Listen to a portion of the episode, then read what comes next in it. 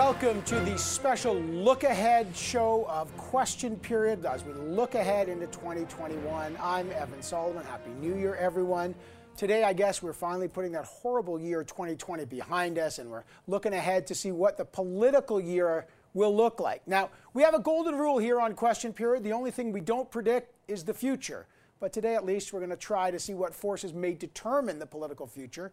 We know a few things. The vaccines have given us all a lot of hope. But the battle against the virus has been joined by a phalanx of vaccines. Every day, though, people are getting much coveted shots, but it's still slow. And there's still a long, deadly road ahead. For every life saved, it seems there's been one lost. There are lots of people who want the vaccine and lots of people who doubt it. It is, to use Charles Dickens' line from A Tale of Two Cities, the best of times and the worst of times. It's the age of wisdom and the age of foolishness. It's the season of light and the season of darkness. These developments on the vaccine front bring hope that we are on the road to ending the pandemic. No one and no community will be left behind. We have a plan to reach everyone who wants a vaccine, no matter where they live.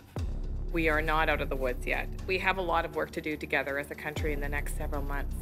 And so I'm encouraging people to continue to take care of each other, to follow the public health advice. So, the battle against the virus is still very much the story of the new year. It shapes our daily lives, it shapes the economy, and will likely remain the biggest political story of the year. The next election, maybe the spring, maybe the summer, could well be a referendum on how leaders handle the pandemic or how they handled the recovery. But what other issues will shape the year? Well, we'll figure that out. We have gathered today our QP Nostradami, the oracles of Parliament Hill, the diviners of political fortunes who roll the political bones, the cartomantic creatures who know where the cards will be dealt. You can look that word up. Okay, they're journalists, but here they are anyway. The great Bob Fife from the uh, Globe and Mail, the Ottawa bureau chief there. Tonda MacCharles from the Toronto Star, also the great Happy Tonda New MacCharles.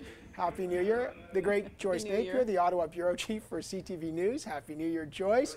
And every round we're going to have a special guest. And to begin the program today, because we're going to look at the, the vaccine rollout, our special guest is none other than CTV News infectious disease specialist the wonderful, the generous Dr. Abdu Sharkawy. Doc, uh, a pleasure to welcome everyone to the show and, and to you and all your healthcare teams. What a year you've had. We always thank you for that and for your, your great insight. And I, I'll start the program with you because the vaccines are here. And we're happy about that. Now, there are not a lot of them yet, but they're rolling out. What are the biggest challenges ahead in terms of the rollout for those who get it and for those who may still have to wait a long time to get one?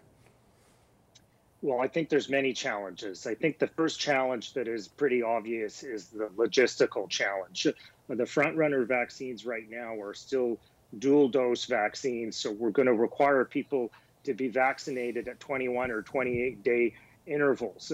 Being able to manage that and having some sort of a tracking system or a registry of some sort, I think is a big task when we're looking at potentially millions of Canadians who are going to be getting this vaccine.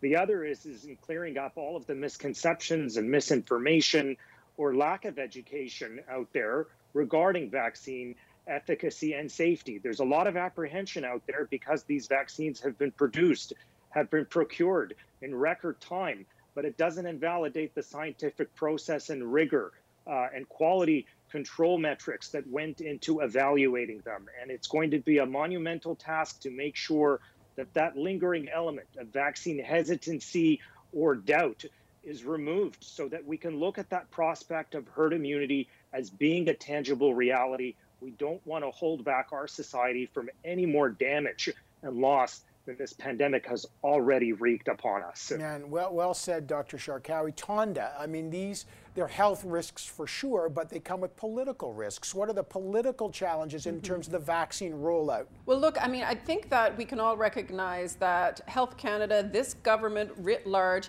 has had challenges in communicating through the pandemic. And they're great at talking, they're great at, um, I think, announcing policy, but the implementation, execution of stuff is, is, is challenging to them. There are some practical logistical challenges that face all governments, not just the federal government, all the provincial governments that are actually responsible for rolling them out. And the federal government has put on the shoulders of the provincial governments that follow up duty of making sure things happen. Um, broadly, more broadly speaking, though, I think that uh, the next in line issue is the big challenge. After the immediate priority groups get it, how is it distributed? Other countries like Britain hmm. have used age as a category, you know, if you're in this decade, that decade, and that's how they're rolling theirs out. We don't seem to have a clear plan as to who is next in line. So that's what I think is the bigger political challenge around the vaccine rollout in COVID. Bob, where are you on this? Well, I agree with Tonda on that, but look, the problem politically for this for this government, both federally and provincially, is that they have to try as fast as possible to get as many people vaccinated. If uh, look south of the border, where the Americans have been irresponsible, certainly from the leadership of President Trump, uh, now over 300,000 Americans dead, but they are moving very, very quickly, it seems, to be vaccinating people, as are, as are the Europeans. So, uh, you know, Canada, Canadians do not want to feel like they're being left behind. And if they are, if they do feel they're being left behind or way left behind, there will be political repercussions for not only the prime minister but also for the provincial premiers. Yeah, Joyce, uh, that vaccine envy could become an issue. And, and, and as Tonda says, that uh, who gets it? Uh, what are you seeing as the big political hurdles potentially here? I think the big challenge, too, let's not forget, yes, all the, the, the, the vaccine issues, the rollout, how fast, who will get it after the, the obvious first groups. The other one is controlling the pandemic because while the vaccination operation, which is absolutely historic, is underway, as slow as it may be, this um, virus is continuing to wreak havoc. Is this going to get worse before it gets better? And, and I'm, I'm afraid the question is, is yes. Uh, so there, there is, yes, the hope of the vaccine, but don't forget that there's also the devastation of a virus that doesn't stop, says, oh, look, they're getting vaccinated. No, it's continuing and it's wreaking havoc and it's getting worse. Yeah, and doctor, I mean, there's going to be challenges from a economic point of view for politicians, but on the health point, Joyce raised a good point because there's two pandemics: the pandemic of the virus, but then the pandemic of distrust, the pandemic of fear, uh, that that are really starting to dictate people's actions. Um, uh, this winter is going to be tough, even with the vaccines. So, so from the healthcare point of view, what do healthcare workers want to see now from leaders? I think we need clear messaging, quite frankly, and we need this messaging to be consistent across all levels of government, quite frankly. We can't have a situation where there's a discordance between the type of principle and the degree of emphasis on public health restrictions that are going on in Alberta or BC versus Ontario and Quebec. Uh, we saw how quickly the situation changed from one that seemed perfectly manageable, relatively safe in Manitoba, to one that was completely dire, um, seemingly overnight. Uh, situation is rapidly approaching that in Alberta. Uh, provincial memos sent out uh, in Ontario to to uh, you know warn of surge capacity preparedness being something we need to stay on top of. So I think the principles of public safety and and public health need to be maintained across the board. That communication strategy, I think, really needs to be something that's the responsibility of everyone. Uh, there needs to be consistency. We need to get engagement of public health with different marginalized communities and use utilize all public health resources and community engagement through faith and cultural institutions to help tie in a lot of people who feel a little bit disconnected, who feel disenfranchised and maybe not heard. And that I think is going to be ultimately the most important thing to determine if we can control this pandemic while we're awaiting for those reinforcements from the vaccine because the vaccine is just one hand and you need both hands to clap. And right now we've got maybe one and a quarter going for us. All right, uh, guys, I got to leave it there for, for this round. Uh, I just want to say, I'm sure on behalf of all of us, Dr. Sharkawy, to you and all your teams and all the healthcare workers across the country, just been an extraordinarily, probably exhausting and frightening year. And it's not over yet. You're still in the middle of the marathon. So we always appreciate your information, your clarity, and your hard work and, and all those public health workers. Uh, just extraordinary work, Dr. Sharkawy. So thank you so much and Happy New Year to you. And thank you, Evan. We are going to take a short break. Uh, when we come back, we'll deal with the other side of the pandemic, the economic devastation. The Parliamentary Budget Officer Yves Giroux will join us next. What are the economic pitfalls, maybe even opportunities, as we move from the great pandemic, maybe later into the year, to the great recovery? Stay right here with Question Period.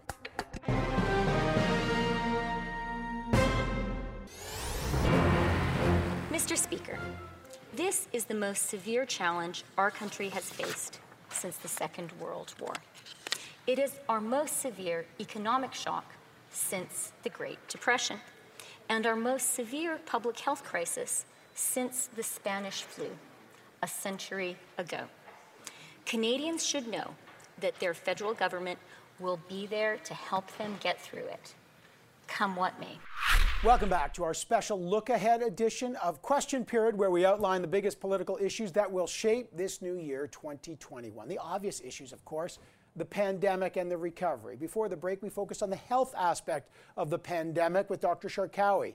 But the economy was also devastated. 2021 will be the year of the great pandemic recovery, and the Canadian government has spent over $420 billion in total program spending in the last year. That's a record amount. The deficit, in the best case, will be about $380 billion, probably more. In her economics update, the finance minister, Chrystia Freeland, promised even more stimulus to come in the next three years, over $100 billion. But on what? It was pretty vague. Will it be national child care, universal pharmacare? And how do they deal with the deficits? To look at the economic pitfalls and opportunities of 2021, the scrum is back. Tonda MacCharles from the Toronto Star, Bob Fife from the Globe and Mail, Joyce Napier, our CTV Ottawa bureau chief, and our special guest is the parliamentary budget officer himself, uh, Yves Giroux. Uh, great to have everyone back. Yves Giroux, welcome to you. Happy New Year to you. Um, you've done a lot of studying on this. Likely there will be a big budget in the new year. It was foreshadowed in that economic update at the end of 2020. In your view, what is the biggest economic challenge facing the government and the country? the biggest challenge will be the economic recovery, and that will have big implications, obviously, for all Canadians as we return or we hope to return to what is like more of a normal life. But it will also have big implications for the government because it will affect the pace of recovery in the deficit, so the pace at which the deficit will return to more normal levels. You've raised a bunch of red flags about structural deficits and spending. Um, what are some of those red flags that you've raised? Well, we've raised the fact that it will be difficult for the government to sustain a level of deficit of around 400 billions for more than just a few years. And thankfully, in last year's fall economic statement, the government indicated that it planned on returning to more normal levels of uh, deficit within four or five years. And that's good news.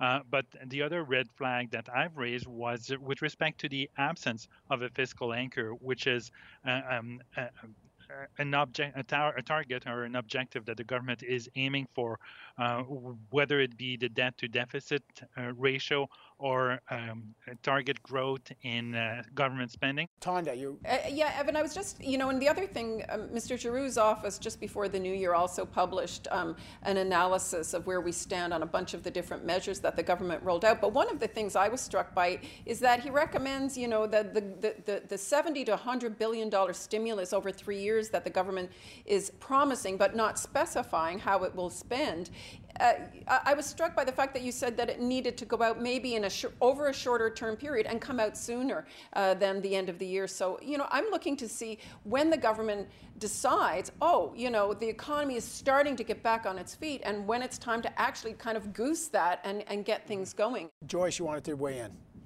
Well, I think I, I, I find that that look, December 2019, the projected deficit was 28 billion dollars. 2020, December 2020, it's almost $400 billion.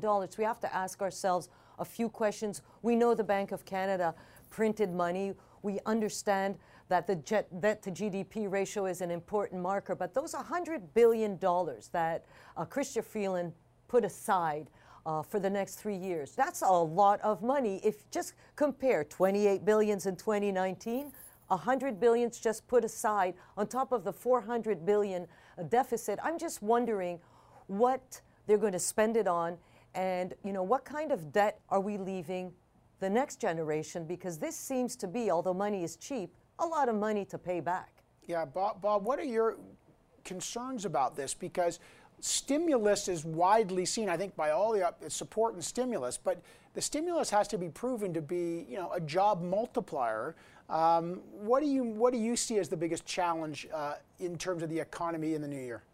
Well, look, uh, every economist has been saying this for years that Canada needs to deal with a productivity and competitive crisis.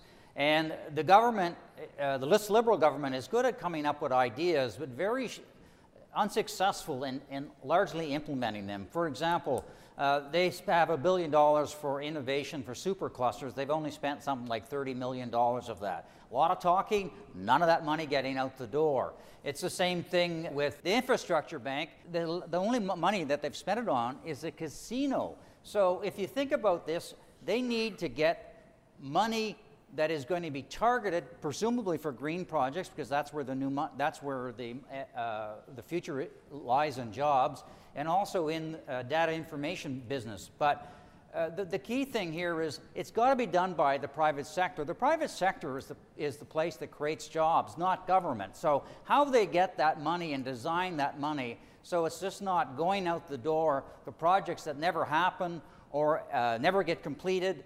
Uh, they have to figure out ways of getting that money into people who actually know how to create jobs. And I don't know whether they're going to be successful with that. And the other thing I'm concerned about too is that 70, 100 million dollars is billion dollars as we head into election campaign. How much of that is just going to be a slush fund, money that goes to hockey arenas and curling rinks and those kind of things because they want to get liberals elected in their ridings? Yeah, some some saw it as a cure the pain, some saw it as a campaign document. Uh, Yves, we haven't talked about subnational deficit. By the way, the provinces also have it. Uh, one of the things the, um, the, the, federal government always says is look, we have historically low interest rates. This is the time to spend. Okay, fair enough. Uh, stimulus, low interest rates. What's your concern about that? Well, my concern about that is that some of these investments may turn out to be not that productive after all. So it's one thing to invest, but it's another thing to spend. And there's a big difference between the two. Investments foster economic growth, increase productivity, and these lead to faster economic growth or better outcomes for the country as a whole. Spending could be uh, on items that don't foster growth. For example, if you create disincentives to work, you may create labor shortages while there's a segment of the population that's not employed. So there's a big difference between spending and investing. So low interest rates is a good time to invest not such a good time to spend when it doesn't lead to wealth creation or faster economic growth. And I think that'll be the big question this year as to whether we will see, by all levels of government, spending or investment to stimulate the economy. And there'll That's be a, the big unknown. Uh, all right, so we're, we're, we're going to look at all that. Yves Giroux, always a pleasure, sir, to have you on the program. Thank you so much uh, and great work as usual throughout the year. All right, we're going to take a break, but coming up, the opposition in what could be, probably will be, an election year. What are the challenges and what are the opportunities for the opposition? Can Erin O'Toole gain ground for the Conservatives? Will Jagmeet Singh keep, Singh keep supporting a minority Liberal government? And will a new Green Party leader change the fortunes of that party? We go into opposition opportunities in 2021. Our special guest, Conservative strategist Semhar Tekes. Stay right here with question period.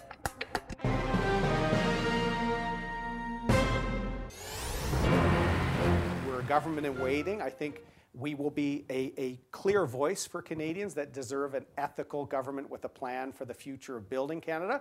But I don't think we should have an election until we've rounded that corner in this, the biggest crisis of all of our lives. The situation is not one where you, if you ask any Canadian, do you want to have an election right now? I think it's fair to say they would say no, it's not the right time.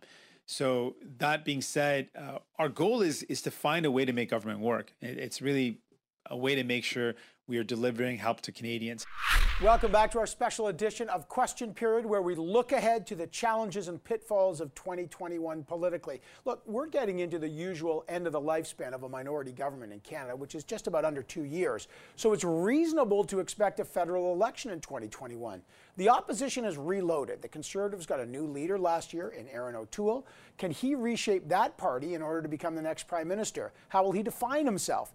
The NDP, who have supported the Liberal minority government throughout the pandemic, do they need to build back as well? Well, they do in places like Quebec. Does Jagmeet Singh have any desire or any money to go to the polls? The Green Party also have a new leader, Annamie Paul. Can she finally lead that party to their long awaited political breakthrough after 13 years of Elizabeth May's leadership? Let's find out. The scrum is back. Tonda MacCharles from the Toronto Star, Bob Fife from the Globe and Mail, Joyce Napier from CTV, and our special guest this round, conservative strategist Semhar Tekes.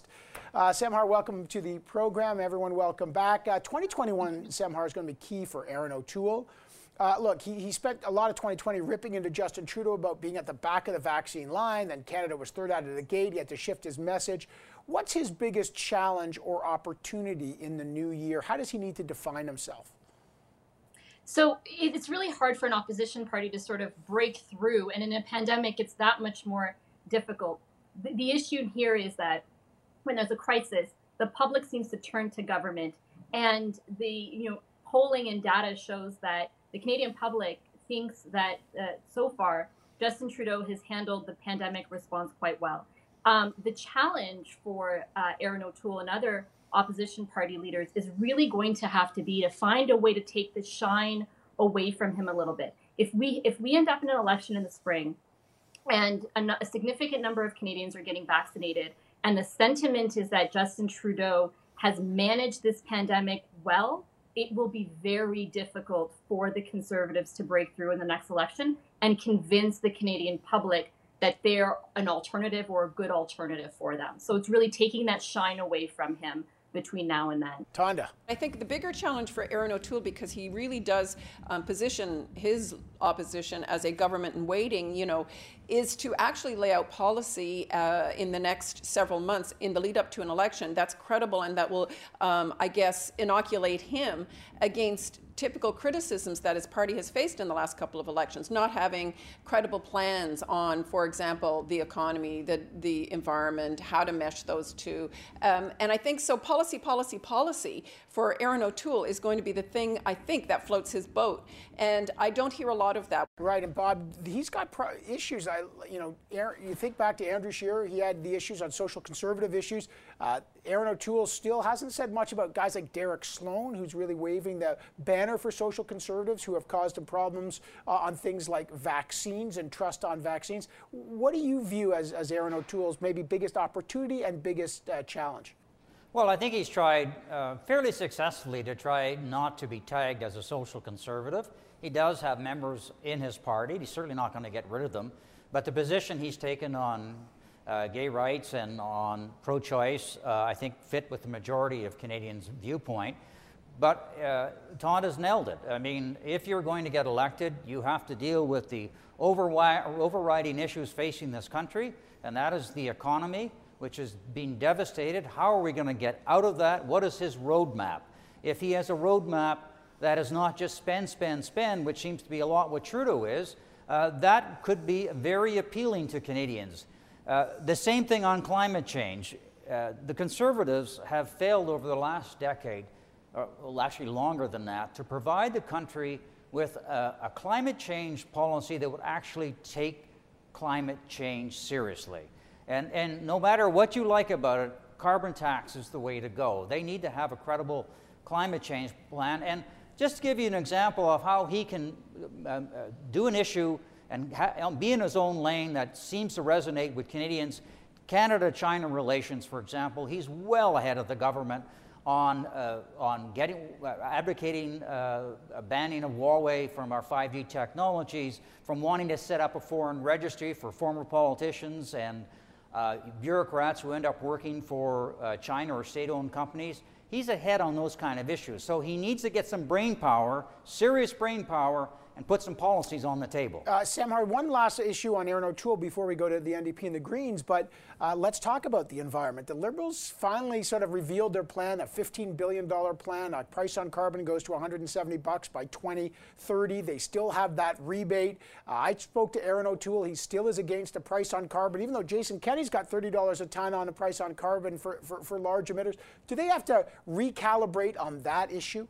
Look, the reality is the election will be fought in the 905, and people in the 905 in urban centers are interested in a you know a, a credible and a serious plan to tackle climate change. The conservatives have ideologic are ideologically against a carbon tax. What's the alternative? And they have to be able to present that. With the discussion on the liberal plan, I think there's an opportunity to really frame it as a significant cost um, to uh, expenses for Canadians. The Liberals will make this about the environment, but the Conservatives make it about uh, your, your living expenses and provide an alternative there's a chance there, but there has to be a credible plan. There has to be something serious there. Yeah, and they got to deal with that rebate. Joyce, let, let me just move to the NDP. Uh, this probably affects the Conservatives, the NDP. Uh, how does Jagmeet Singh build back? They, they got wiped out in Quebec, basically. Uh, the Bloc kind of owns Quebec, and that's going to be a challenge to any party there. But Jagmeet Singh has tried to say I claim wins throughout the 2020 by influencing the Liberals, but he still lost almost half his seats in the last election. How does he build back? What's his challenge? Well, his big challenge is uh, to, to, to, to, tell voters that he's, he's not a liberal. Um, you know, the liberals have uh, inhabit his, uh, um, his whole, uh, his, his, his um, sandbox, really. Um, he has very little margin left uh, because the liberals took over. Um, you know, they've moved to the left. And, you know, Mr. Singh can't move more to the left than he has. Yes, he's advocating for pharmacare. Yes, he's advocating for childcare, long term care. He's just advocating for more spending uh, than the liberals. And the liberals are already spending, you know, billions and billions of dollars. So, you know, when the people go to the poll, Canadians go to the poll and look at the NDP and look at the Liberals, they're going to, you know, ask themselves, why would I vote NDP unless you've been, you know, in your heart an NDPer all your life? I think that he's lost grounds to the Liberals in the previous election, and he's even lost more ground now. Is that the same, Bob, for the Green Party? Annamie Paul, uh, she doesn't have a seat, but um, you know the progressive side's getting uh, pretty crowded over there. The Liberals, it's not like they've not been trying to move in on mowing some green lawn over there with their environmental plan. What do the Greens have to do? Well, first of all, I think the NDP are toast. Uh, I don't think they're, when the election is called in the spring, they're going to lose even more seats. But I do think there's a possibility for the Green Party. Uh, Paul is a very attractive candidate, extremely intelligent and articulate. And there are a lot of people out there uh, may like, uh, may do, feel uncomfortable with, with, some of the liberal policies. So she's a, she's a, a, progressive, but an articulate progressive. And I think there is an opportunity for people who do not want to vote for the liberals and uh, are not impressed with the NDP that they very well could go to the, the Green Party. I think there is an alternative there for people on the left to vote for Annamie Paul. All right, we got to leave it there. Semhar Tekes, great to have you on the program. Coming up next, the provincial challenges. Which premiers emerged stronger and who emerged weaker in the pandemic response? What about the provincial challenges in the year ahead for the federal government as they promise big programs like healthcare, childcare, or pharmacare? The Scrum is back next, and our special guest will be political commentator and former Liberal strategist Supriya Dwivedi. Stay right here with Question Period.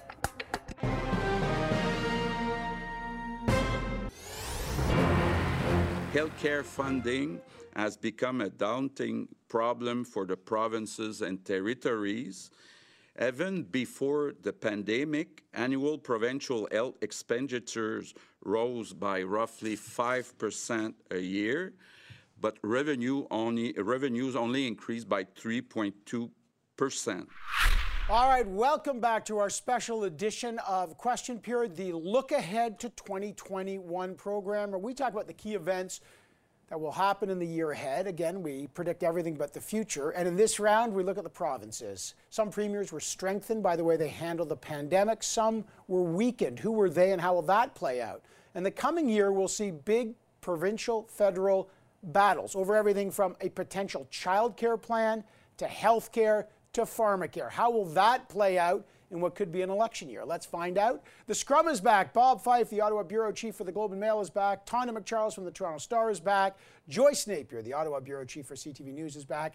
And every round we have a special guest. Joining us now is political commentator and former Liberal strategist Supriya Dwivedi. Great to have everyone here. Supriya, thanks for jumping on board.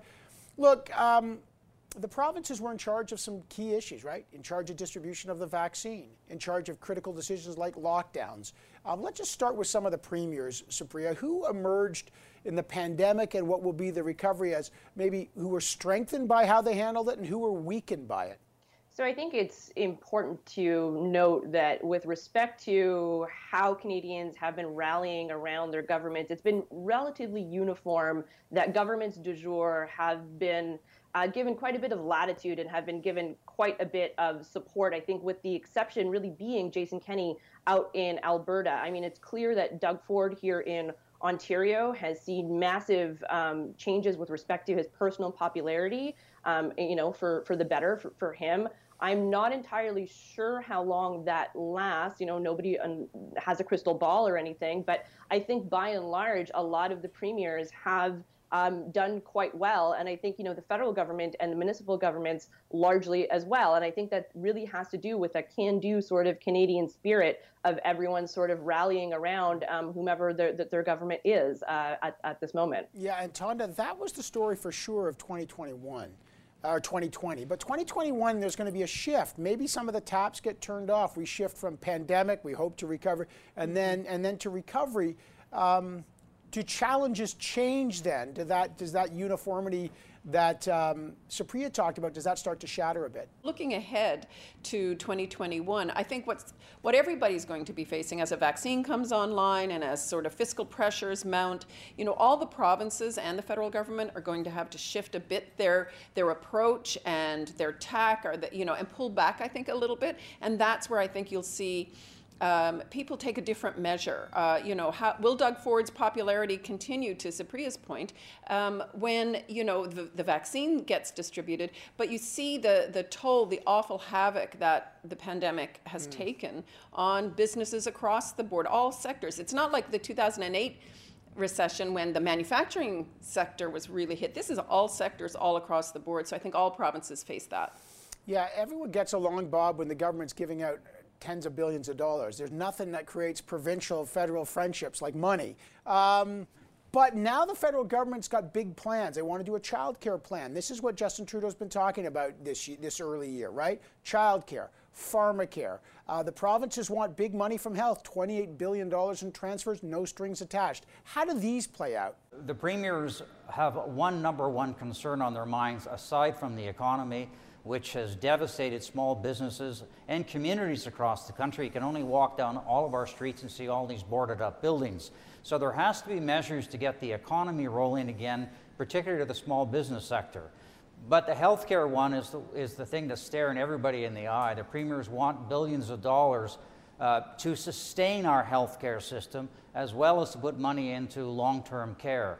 Uh, if that is going to, if money that could go to healthcare uh, is somehow going to uh, pharmacare or the child care, you're going to get into some uh, major battles unless the, unless the federal government comes up with a scheme where uh, hmm. they provide some tax relief to people through uh, to provide ch- child care, which may get around some provincial opposition. But we're going to have, I think, probably a rough year, year politically uh, because there are big issues facing the country, not just the vaccine. Yeah, Joyce, how, how do you see those issues playing out? Well, it's interesting. I think the vaccine rollout will be uh, how these premiers and the federal government will be judged in 2021, or at least the first few months of 2021.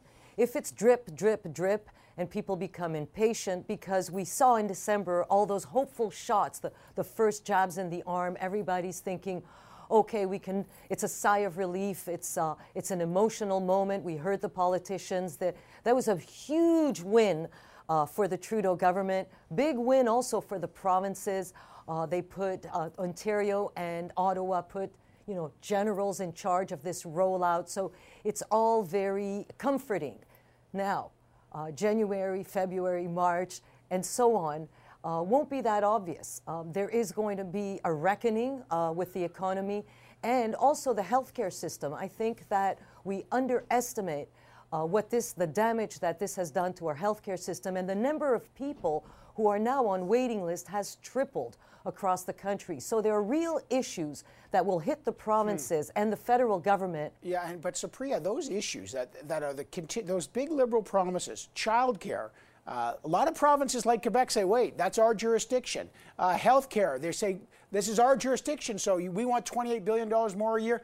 We don't want strings attached. Long-term care homes, don't tell us what to do. How, do the, how does the federal Liberal government deal with provinces who they've supported with billions of dollars who now might want to reassert their independence? With respect to the healthcare thing, you know, the reality is is that my entire life basically we haven't had a serious discussion amongst Canadians and amongst political leaders about the kind of healthcare Canadians expect and the kind of healthcare that we pay for. And there are, you know, looming issues um, on the horizon that are going to be downloaded onto the healthcare system. We have an aging population. There's an increase in in chronic conditions, but there's also this these you know more existential, abstract, but are very real threats like the you know the real possibility that there's going to be an increase in novel zoonotic viruses. That's a reality. We're going to see an increase in mosquito-borne diseases with regards to climate change. That's another reality. Antimicrobial resistance is only going to increase. That's another reality. So i mean i, I don't think the provinces can really claim that they don't want any uh, strings attached to this money and i think it's incumbent upon the federal government to really be making that argument to people hmm. with respect to um, the looming challenges that the healthcare system is going to be facing in the next, you know, 10, 15, 20 years or so. All right, I got to leave it there. I, I, think from the provinces, we should shout out to those provincial chief public health officers who emerged as stars in 2020. Uh, Supriya Dwivedi, always a pleasure to have you. Great to have you back on the program. Thanks so much for joining us. Coming up, the big one what will the defining issue of 2021 be? If there is an election, what will the ballot box question be? And what role will things like tensions with China play? We haven't talked about that. We will. Former NDP leader and CTV News commentator Tom Mulcair jumps on the scrum next. Stay right here with Question Period.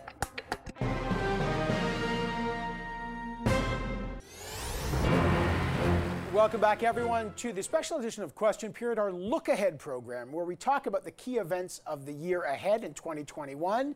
We all hope it'll, you know, end the pandemic and, well, we'll end the great pandemic and we'll begin the great recovery. There'll be many challenges and tensions still, though, outside of that, right? We haven't talked much about tensions with China. Canada keeps escalating those as the two Michaels remain locked in a Chinese prison. We should never forget that. There's a new U.S. president, Joe Biden. Will he become a Buy American president? Will the environment and the new price on carbon the Liberals announced at the end of 2021 define the year? What about issues like systemic racism or reconciliation? What about resource development? Will those reemerge as top of the agenda? Or is a spring election going to be what we all likely think a referendum on handling the pandemic and the recovery? To look ahead at some of these defining issues, we are joined again by Bob Fife from the Globe and Mail. Joyce Napier from CTV, Tonda MacCharles from the Toronto Star, and our special guest is the former NDP leader and now the CTV News commentator, Tom Mulcair. Happy New Year, Tom. Good to have you join All our scrum. Uh, yeah, we're just asking you to predict what the biggest issues of the year will be, Tom. No, no big challenge here, but um, I mean, there's a lot on there. Obviously, the, the pandemic and the economic recovery, which we've spoken a lot about, are, are going to be key. But what other issues are you watching for to emerge, Tom? I think that we're looking at an election in 2021. If you look at the history of these things, average length of a minority government in Canada is about 18 months. You have to go back almost 50 years to when Pierre Trudeau lost his majority in 72, came roaring back in 74 and got his majority again, a big one. How did he do that? Well, he hugged the NDP like an anaconda. He was very friendly with David Lewis, gave them all sorts of stuff uh, you want Petro Canada? Sure, we'll have a Canadian, you know, government-owned petroleum company. Why not? What else do you want, David? But what he did as he headed into the election is he said, "Well, we're such good friends with the NDP. Why bother voting for them?" That's one of the biggest challenges Mr. Singh's going to have, and I think that Mr. Trudeau and the people around him know that history very well. They're repeating it. Mr. Mr. Singh has propped up Mr. Trudeau any number of times he is going to be the one, Mr. Trudeau, to decide when the election is going to be held. It's not going to be the Bloc Québécois and the Conservatives and the NDP ganging up on the government. Mr. Trudeau is going to be in charge of that. And any time we can get past the worst of the second wave, probably late spring, early summer, be attentive. You might see him walking across the lawn at Rideau Hall from Rideau Cottage to go knock on the door and ask for a writ from Governor General Julie Payette. Well, the first viral expression, Bob Fife, of the year, hugged like an anaconda. I think the NDP is going to be haunted by that one. Uh, Bob, you spent a lot of time covering China and foreign affairs. Uh, on that file, again, the two Michaels, let's not forget about them. They're, they're still in prison. Uh, what, on that file, what are you watching for? Well, the government still has to make a decision on whether it's going to uh, ban Huawei from Canada's 5G network. We're the only Five Eyes country in fact, other allies who are not members of the Five Eyes have already done so. Um, there's uh, countries like Australia and the United States are realizing that they have to get a lot tougher with China. They're setting up foreign registries so we know if former politicians and senior bureaucrats are working for Chinese state owned enterprises? Do we need to be part of China's Asian Development Bank? We particularly need, I think, a much stronger uh, policy in terms of foreign investment review of Chinese uh, takeovers of, of, of uh, Canadian companies. At the same time, we have to trade with China. And so we need to do what uh, President uh, President-elect Biden is doing, which is building a national, international coalition of Western democracies to take on China. And the other issue, just leaving aside uh, of China, of course, is, is climate change. And President-elect Biden is going to be an ally of Trudeau and, and Germany and Europe, who are who realize that this is a, the most important issue facing our generation is how do we deal with global warming? All right, so we got uh, we got hugging like anacondas, and we got taming tigers when it comes to China. Tonda, what are you looking for?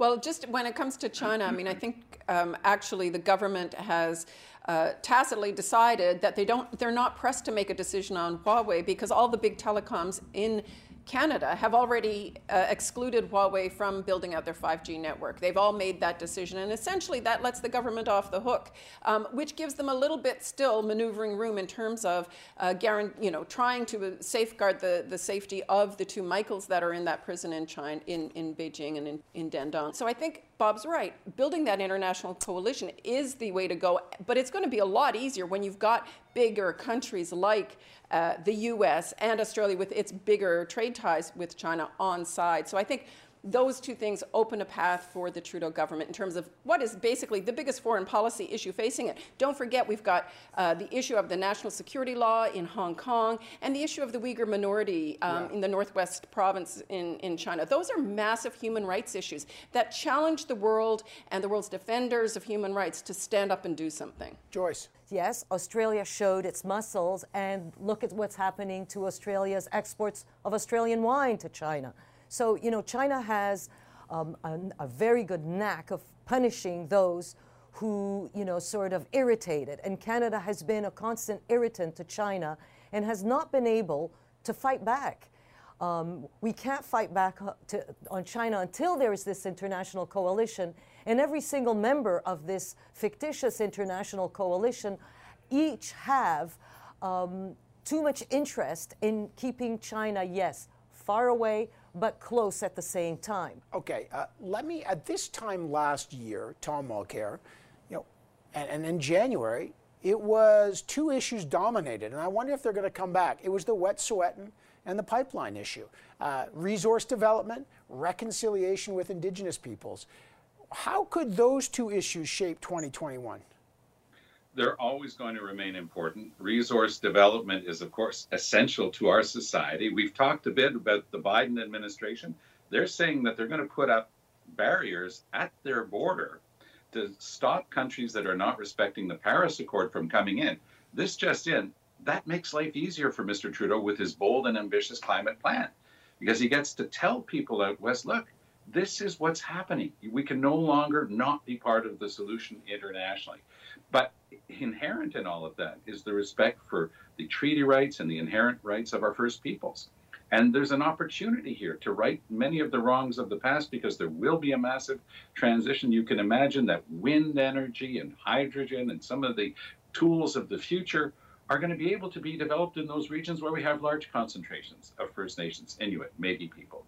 So the government can see it as an opportunity. They do have one knock on their record, which is their consistent refusal to obey several rulings of the Canadian Human Rights Commission with regard to Indigenous youth on reserve. They've called it racial discrimination, and Mr. Trudeau is sincere when he says it's the most important relationship, but he's actually got to start acting on that. Okay, a quick whip around to end this one. Tonda, I'm going to start with you. There's a lot of issues we've covered over this program. Uh, you know, if there's an election, at this moment, what do you think the defining ballot box question is going to be? I'll just do a quick whip, whip around. Ballot box question, so you think for 2021? Because the crisis of 2020 will still be so fresh in everyone's minds and we'll still be living it in 2021 for much of it, I think who do you trust to handle a crisis? Who do you trust to handle a health and economic crisis? And I think that's the defining question. Joyce. Pandemic for sure, and vaccines, and absolutely, that will be the ballot question, um, even if it's at the end of the year. That's going to be the ballot question for sure. Uh, Tom Mulcair. Sustainable prosperity will be the liberal pitch versus what they will describe as conservative austerity. Mr. O'Toole is going to have a hard time fighting away from that. Uh, interesting, and I wonder we didn't mention deficits could be uh, part of that. Bob Fife, what's your uh, ballot box question of 2021 so far? Well, uh, it's going to be the economy. Uh, so many people are out of work. So many small businesses are closed down. Which party will have a solution that people will buy into? And of course, the vaccine. Are we going to? Will the population be uh, most people will have the vaccine hopefully before the summer and they don't have to wait until the fall. Yeah, often wartime leaders don't get elected because a wartime leader is different than a build back leader. So, you know, we move from the great pandemic to the great recovery. Maybe that's the ballot box question. All right, I, I got to thank all of you Bob Fife, Tonda MacCharles, Joyce Napier, Tom Mulcair. It's going to be a busy year. I want to thank all our special guests. Thanks so much. Whatever happens in the new year, and look, we're all like you, just trying to figure out what the forces that will shape it. Let's all hope that together the pandemic ends quickly, that we get more vaccines quickly, that it's less stressful, maybe kinder, less dangerous. Look, we all love action on Parliament Hill, but we could use a little quieter year ahead, believe me. But let me say this don't bet on it. It's going to be another big one. Take care, be kind. Thanks again for watching, and we will see you back here in seven short days. Happy New Year, everyone, to some health and happiness.